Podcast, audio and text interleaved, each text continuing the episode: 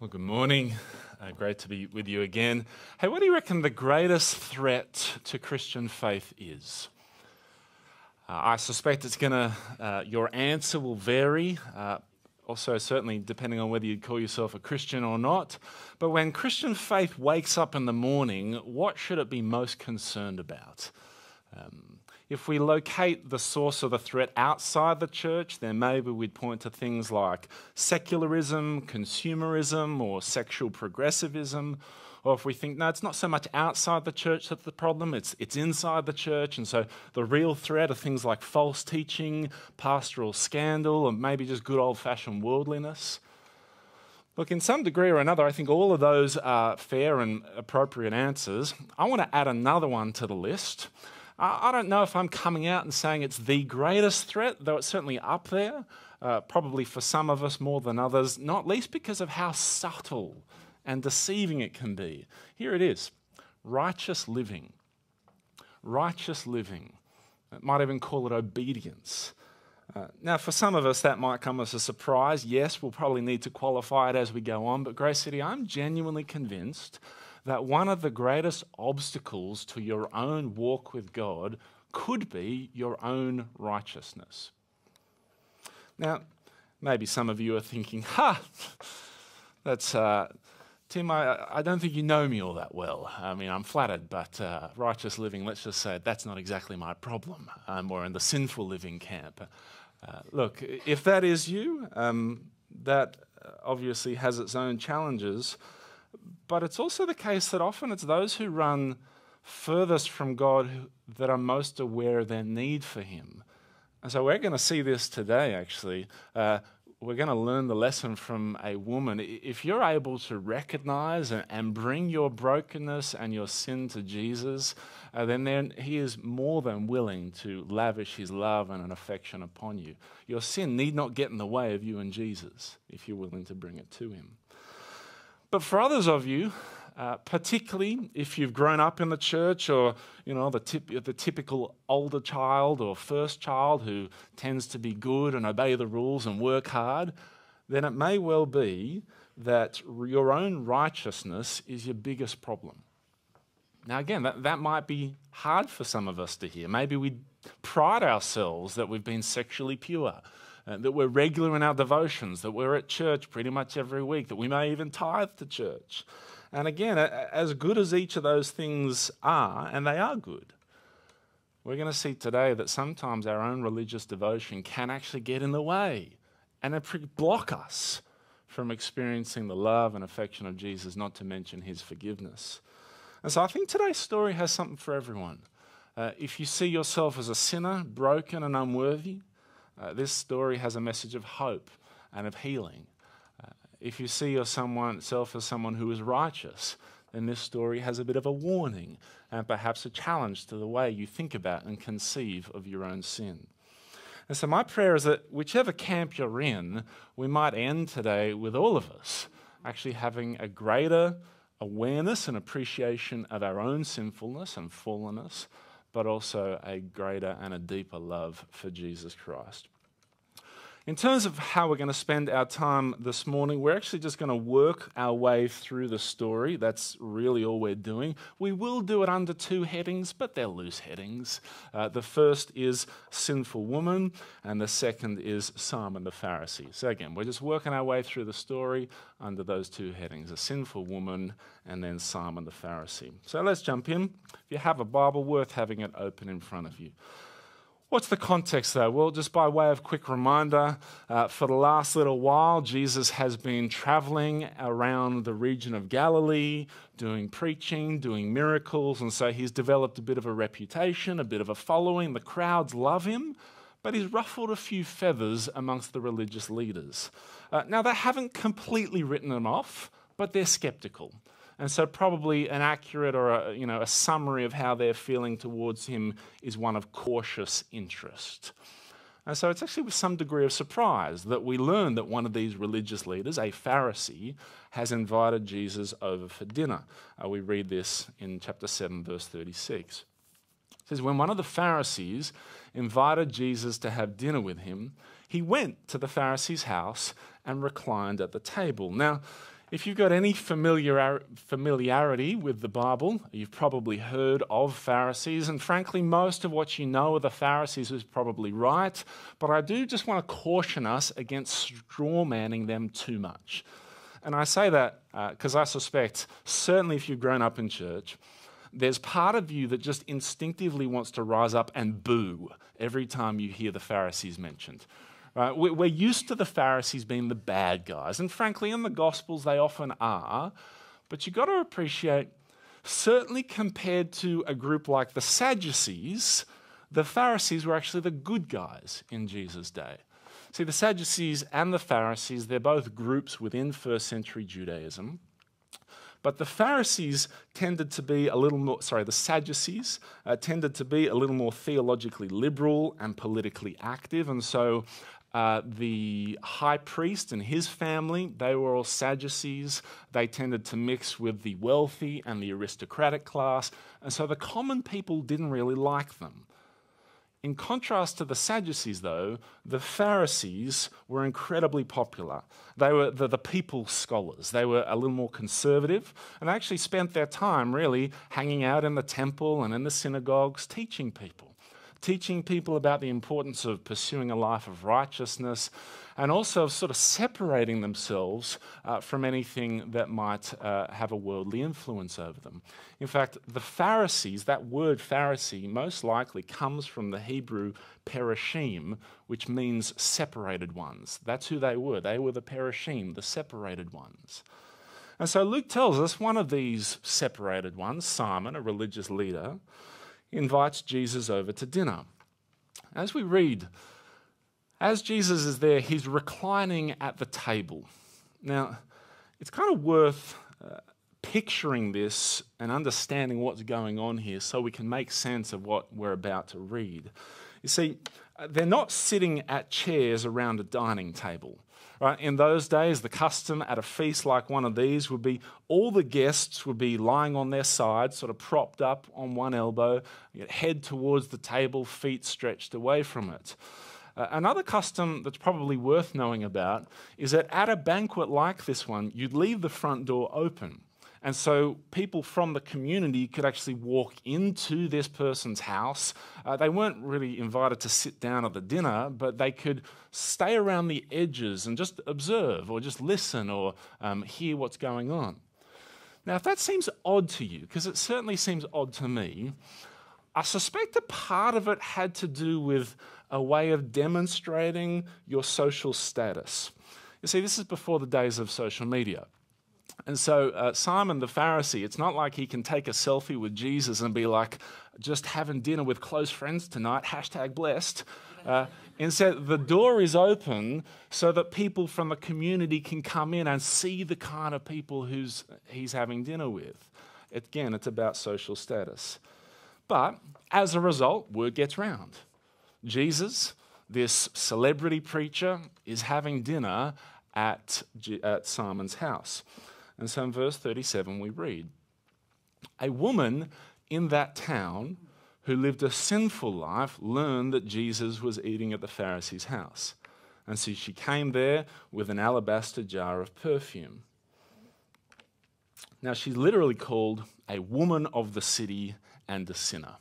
A woman of the city and a sinner. We don't know, we're never specifically told uh, what she's done to earn that reputation, uh, but most people think she's probably a prostitute. And so when she learns that Jesus is having dinner at Simon's house, she grabs some perfume and goes in search of the house. Now, we're going to read uh, what she does in just a moment, but before we do, I, I want to try and help us get a bit of a vision of what life would have been like for a woman like this one. See, it's easy to imagine a prostitute in those days as you know a bit of a femme fatale, you know, someone who was a beautiful seductress whose powerful charms ensnared her lovers into her deadly traps.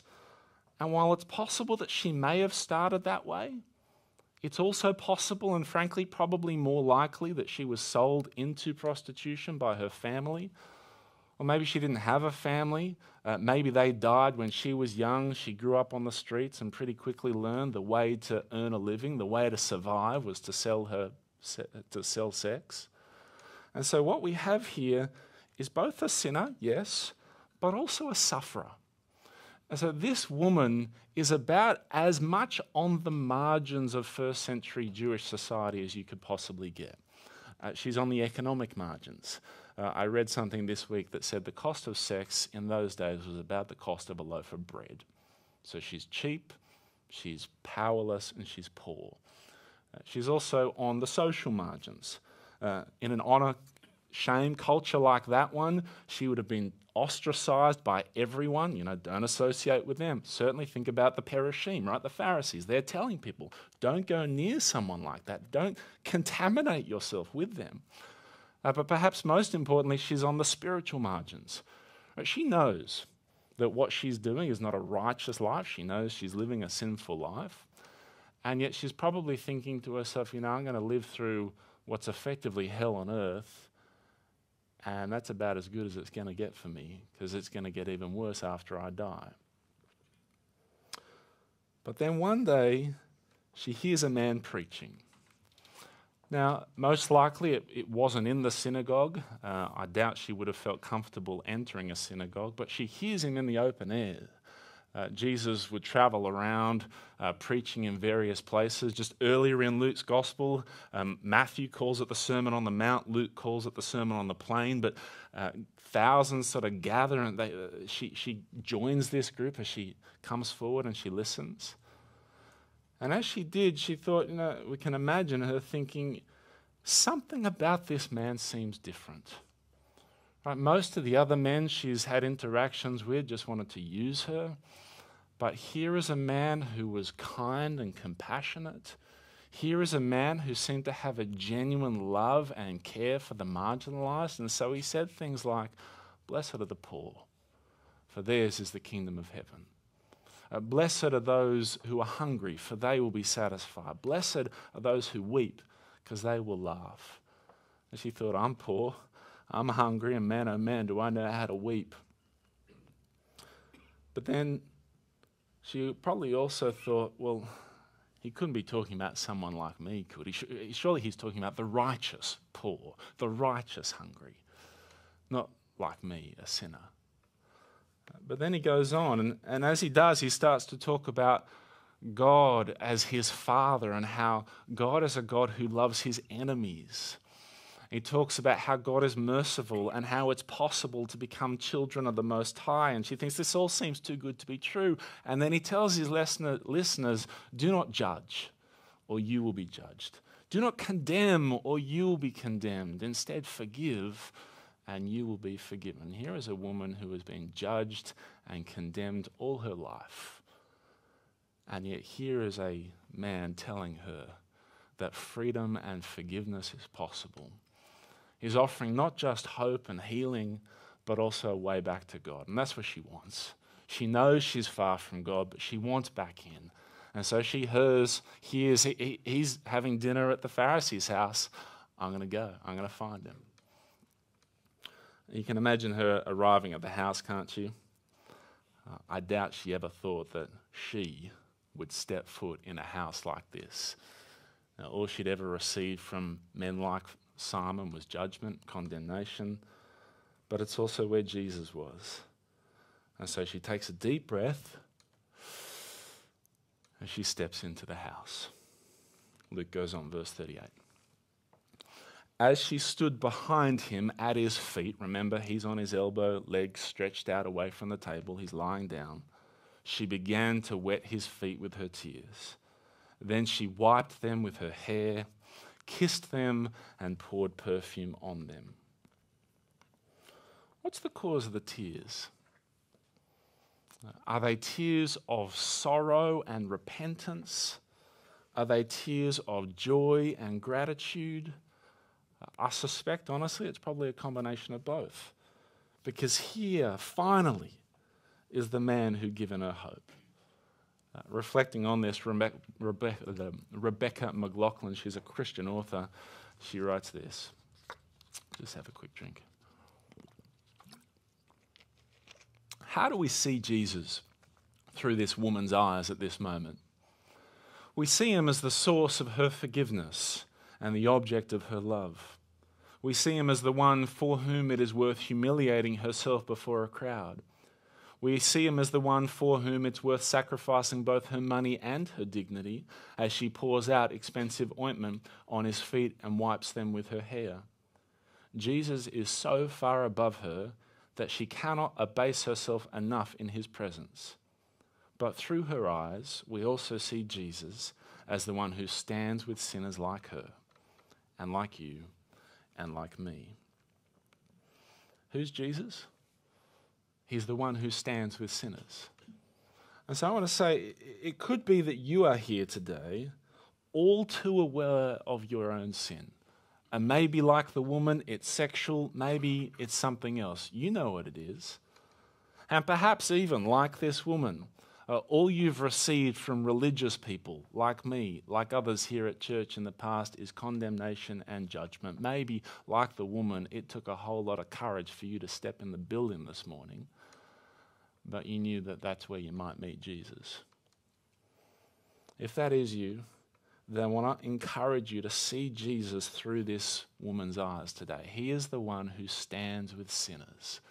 And so, if you're willing to bring your sin, your brokenness to Him, lay it at His feet in worship, then peace and forgiveness can be yours. Uh, just have a quick look at how Jesus responds to the woman later on in the story. We're skipping forward a bit here. We read, Then Jesus said to her, Your sins are forgiven. She'd heard it was possible. Standing with the others in the crowd, they probably didn't want to get too close to her, but she'd heard it was possible. And here Jesus gives her a direct word of assurance Your sins are forgiven. Your slate is wiped clean. You can go home with your head held high. Now, we'll see this more a little later, but it is worth just flagging her affection, uh, her pouring out the perfume. That in itself is not what saves her. Rather, that, that is a demonstration of her salvation. Uh, these great acts of love are really a recognition of what Jesus has done for her. It's her faith that saves her, and we see this in verse 50. Jesus said to the woman, Your faith has saved you go in peace. And so, again, I want to say if you're here today, uh, you want forgiveness, then uh, you don't need to cause a spectacle. Or you want to go home forgiven, you can hold on to your perfume. It's okay. Instead, Jesus says, it's your faith that's healed you. And so, if you want forgiveness, trust in Christ because He is the one who sees you and He stands with you. And if you come to Him, He will not turn you away. There's the woman. Uh, we are now going to, or just in a moment, I want to shift and think about Simon with you. Before we do that, I want to take uh, what I might call just a quick sidebar and say a few words on the place of women in the ministry of Jesus. You see, there's a, particular mood, uh, certainly I, I, hear it every now and again, that would suggest that Christianity is bad for women. Uh, you might have heard that idea as well. Uh, there's a number of things we could say on that, uh, and I'm certainly aware that uh, many women have been hurt by Christians or the church in general, but I, I suppose I, I, just want to say that that was never the way of its founder. So just let me uh, just quote for you one or two things. Uh, immediately after the passage that we're looking at, uh, and we had this read out for us before, we hear about Jesus and the women he related to. It says, After this, Jesus traveled about from one town and village to another, proclaiming the good news of the kingdom of God. The twelve were with him, and also some women who'd been cured of evil spirits and diseases. Mary, called Magdalene, from whom seven demons had come out. Joanna, the wife of Chuza, the manager of Herod's household. Susanna, and many others. These women were helping to support them out of their own means, right? Many women in the first century loved Jesus. Uh, he'd healed them from diseases, he'd cast spirits out of them. And so they not only followed him, they also saw it as their privilege to support his ministry. Again, that's not something they were forced to do or coerced into. Instead, it was something they saw as a privilege to do. It's also worth saying uh, that Jesus did more to elevate the status of women than any other person in human history. Again, I'm gonna. This is a, a, fairly longer quote or an extensive quote. It's from Rebecca McLaughlin, uh, her book uh, "Jesus Through the Eyes of Women." Uh, but just have a listen to what she says. It's going to go over two slides. It says, against the norms of the empire, Jesus upheld faithful marriage as the only context for sex. This started a sexual revolution more daring than the revolution of the 1960s, but in the opposite direction. The modern sexual revolution offered women the right to commitment free sex, a right that many men had been assuming over the centuries. But the sexual revolution that was triggered by the rise of Christianity within the Roman Empire cut out men's sexual freedom and called them to the kind of faithfulness in marriage that had previously only been expected of wives. This meant that women could no longer be seen as expendable objects of male lust. Rather, sex only belonged in marriage, the permanent, God given, one flesh union of a man and a woman. And Christian husbands were to love their wives with the same kind of sacrificial love that Christ has for his church. It's obvious why such a change would be good news for women who'd previously been the victims of coercive sex. So I want to say don't believe the lie. The sexual revolution didn't set women's, women free. I'm certain that some people feel it did, they experience it as freedom, but for many, for far too many, really what it did is take us back to a time where it was socially acceptable for men to satisfy their lust with women and then discard them. Uh, some of you may know that from personal experience. If you do, then please just hear loud and clear Jesus has a radically different vision of sex, of relationships, and of life in general. And it's one of freedom and forgiveness and life. And so Christianity is not bad for women. Uh, Christianity and Jesus in particular is good for women. Let's keep moving. We've done the woman. Uh, we're going to turn uh, from the sinful woman to Simon the Pharisee. Before we do so, we've tried to get inside the woman's head. Uh, we are actually going to get inside the Pharisee's head in just a moment, but let's try and imagine seeing this whole experience through his eyes. Because his dinner party has just been interrupted. This random sinful woman has entered the great conversation they were having. It was probably theological, like, you know, he would have loved that sort of stuff. And then this woman arrives, the conversation stops, everyone turns, and their attention is just on this woman at Jesus' feet, and then she starts crying. And these are not gentle sobs, right? she's a red hot mess. The tears are pouring on his feet. And then she undoes her hair. That's totally unacceptable in that culture. And she kneels down and she starts to wipe his feet with her hair. You can imagine the tears mixing with the dust to make it dirty. And it just gets weird and awkward because she kisses them. His dusty, calloused, crusty feet.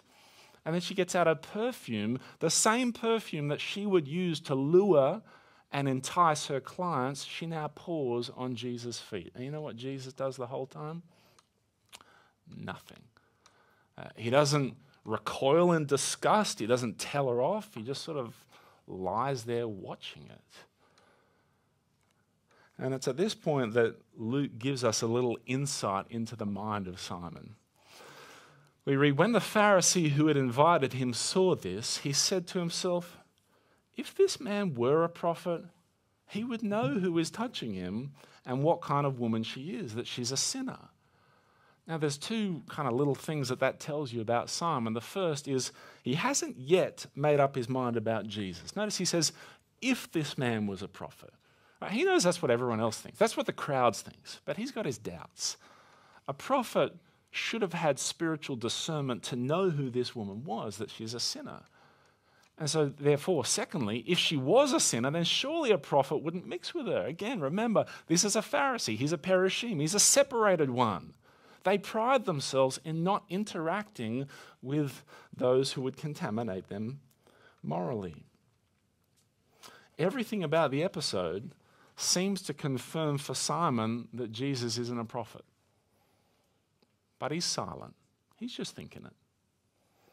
But then Jesus speaks up and he tells a parable, and the parable confirms both that he is a prophet, because he knows exactly what the woman is, who the woman is, but also he can see into Simon's heart, and it's not pretty.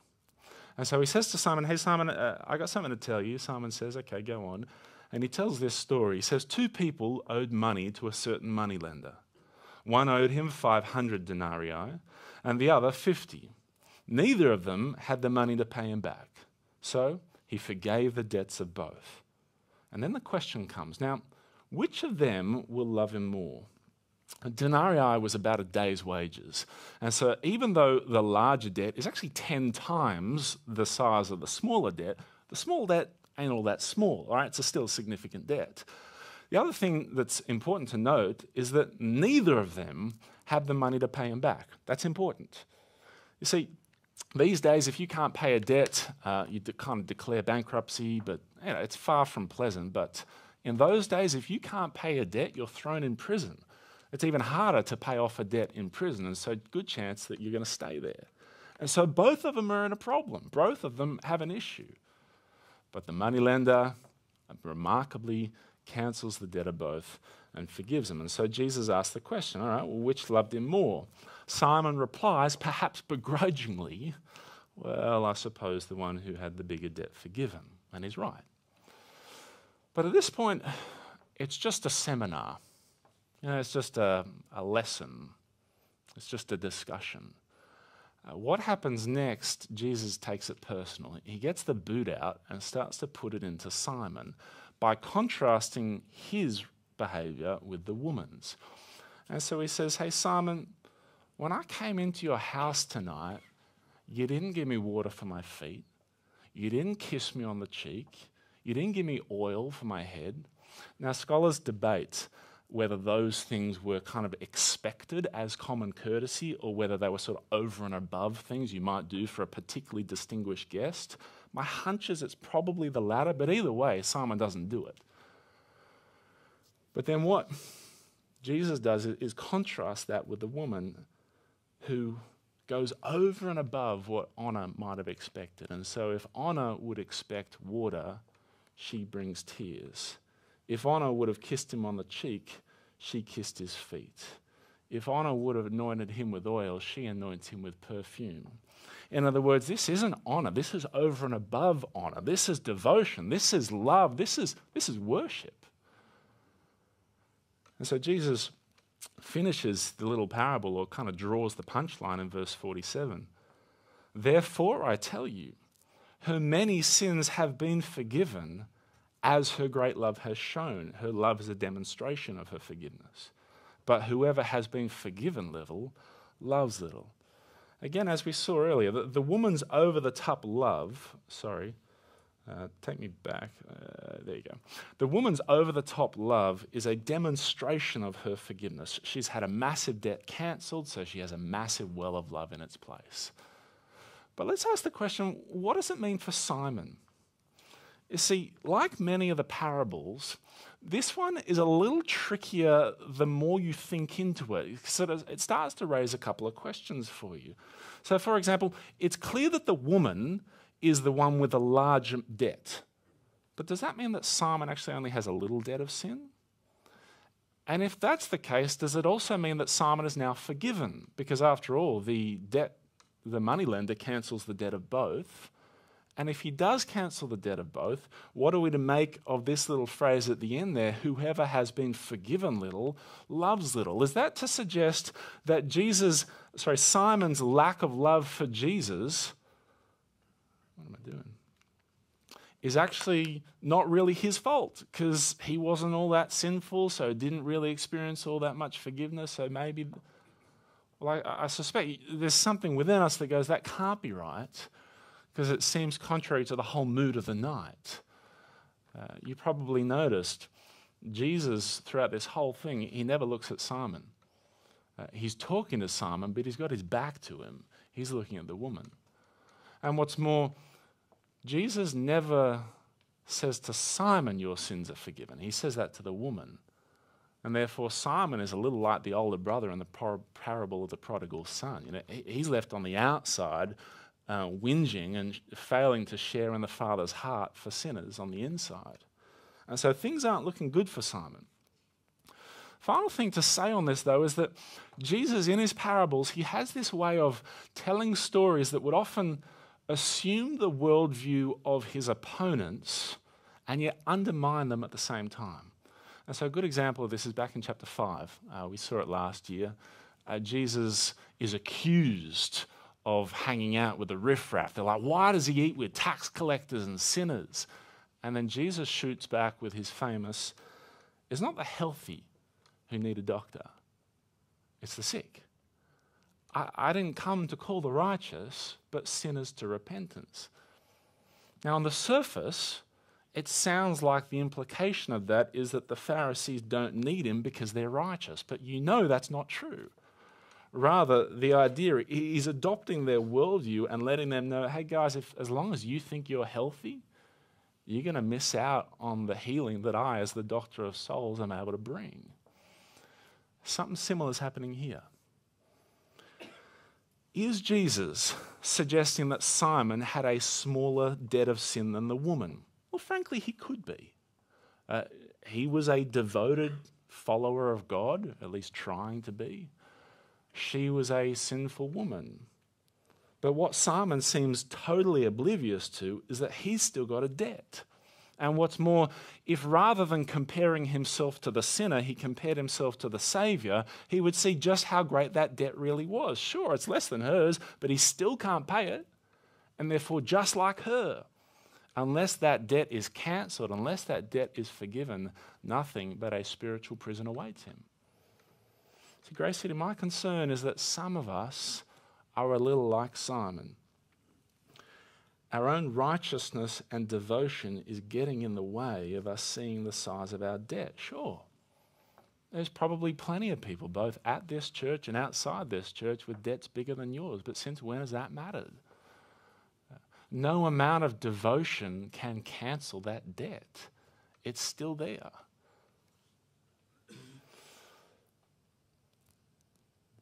Maybe uh, if you find yourself lukewarm to Jesus, th- this might go part of the way of explaining why it is. You, you don't quite see the grasp of the, the, size of the debt. Now, don't get me wrong, you, you're polite, you still invite Jesus over for dinner, if I can put it that way. Um, you still serve him, but you don't fall at his feet.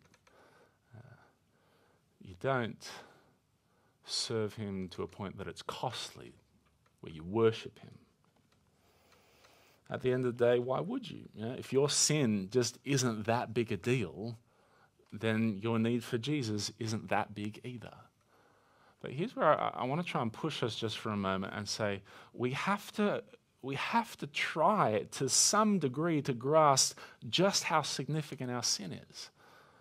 Uh, let, me, let me try and explain it this way. Uh, Jesus, in the parable, he sort of describes or equates forgiveness as the cancellation of a debt. Now, it's not free to cancel a debt. Think it through, it's costly. Imagine you owe someone $500 and they cancel your debt.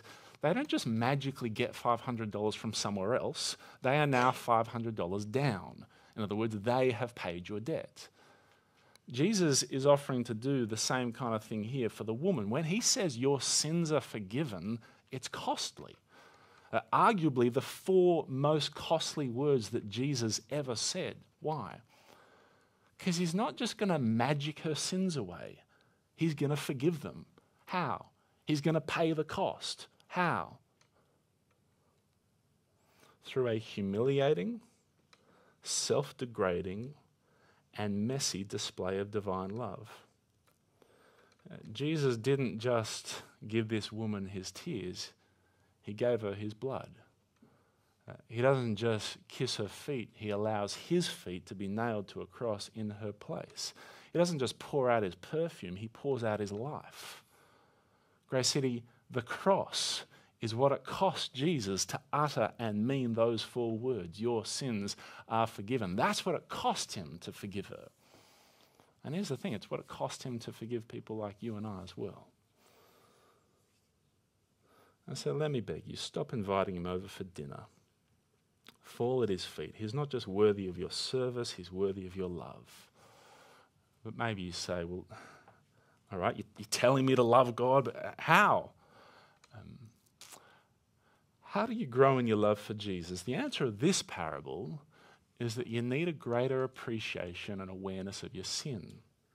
Uh, we talked about this in my community group this week, and, and there is a tension because uh, some of us might hear, you know, you need a greater appreciation of your sin and go, ah, that's going to put me in a situation where I'm constantly, um, you know, feeling bad about myself and full of loathing and self loathing and hatred. That's never the way it works in the Bible. Instead, Jesus wants us to have a greater appreciation of the depths of our sins so that we might have a greater appreciation of the heights of his love and therefore a corresponding love for him. That's the way it's supposed to work. Remember, Jesus said, Those who have been forgiven little, love little. Uh, I'm moving towards a close here. But do you really want a Christianity like Simon's? Stuffy, cheap, judgmental, and loveless? Or do you want a Christianity like the woman's? A Christianity that lets its hair down, uh, that's costly, and that is full of love? Uh, surely it is the latter. If it is, though, the only way you're going to get it is if you have the courage to look in the mirror of God's Word and see yourself for just how broken, sinful, and fallen you are. Now, if you have the courage to do that, you don't need to fear. Don't fear. Instead, hear those words of Jesus Your sins are forgiven. That's what he says to all who trust in him. And so let me close uh, with one quote by Tim Keller. It won't come up on the screen. He says, We are more sinful and flawed in ourselves than we ever dared believe. And yet, at the very same time, we are more loved and accepted in Jesus Christ than we ever dared hope. Let's pray. Lord God and Heavenly Father, we thank you uh, that you sent your Son, Jesus, to die in our place for our sins in a humiliating, uh, messy display of love, which in some way was foreshadowed by this woman's. Lord, help us to see the depths of our sin, not that we might wallow in despair, but such that we might have a corresponding love for you the one who sent his son to die for us. Pray that in Jesus' name. Amen.